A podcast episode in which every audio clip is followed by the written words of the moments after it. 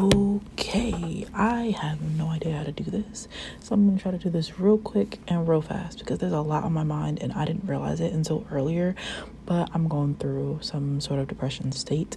And oh, I I'm gonna introduce myself. Hey, my name is Chanel. Um, I'm new at this and um, I looked it up and this is supposed to be like self commentaries or whatever. Like basically, I'm talking to myself, but in a nicer way because I guess podcast wants to draw people in without saying, "Yeah, listen to these people talk to themselves," because this is what's going through their mind every day.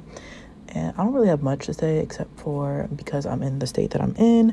I have been on social media way too much, which is probably why I am doing this right now and talking to basically no one because I think my mind has been moving really fast and I used to journal a lot when I was younger.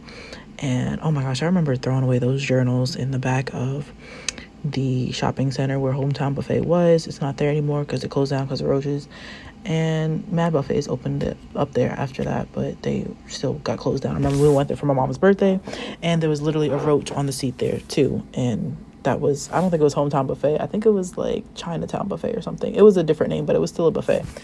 But yeah, anyways, yeah, I threw away the journals in that dumpster back when I was. I guess I could say names on this since no one's gonna listen to it or something. So I'm gonna just be bold and just be like, yeah. Um, back when I was like in love with Ethan, he was like my first crush. Oh my gosh, I haven't said that name in so long. Ugh, cringe. I now know what TikTok means when they say cringe, because what the world? Cringe, cringe, cringe, cringe. And this is why I need an audio diary thing type thing because this is pretty awesome. This is lit. Like it's getting everything out of there. So if I cry, I can cry. If I yell, I can yell. Don't know why I'm being emotional right now, but yeah. Um, maybe because those journals like were really, really, really personal, and like I wrote everything in there. I wrote from like the time of my virginity. I literally used to cut myself when I was younger, and I cut myself, and I put the blood on the pages of those journals. Yep, full transparency here, no holding back. Um, I hope it helps someone though, because honestly, it doesn't make sense to share your whole life story if it's not going to help anyone at this point in time. And I'm not talking about like the crazy stuff. Like, I mean, that is pretty crazy, but I'm not talking about the um other crazy stuff, like the in depth stuff, because I don't think cutting is right. Disclaimer, um, and all that. Like, you shouldn't be doing that. Dang, was that explicit? I think the podcasting asked if I was gonna have explicit stuff, and dang, flab it. Well, okay, well, hopefully that's not. Let's just go back to the happy stuff.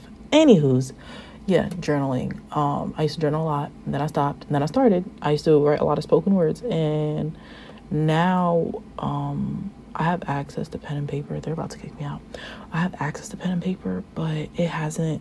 My hands can't write fast enough to get all the thoughts down, and I go through a lot. Like I have like maybe like four or five years of bottled up stuff in me. So yeah, if this takes off, cool beans. If it doesn't, cool beans. Um, write in your journals. Okay.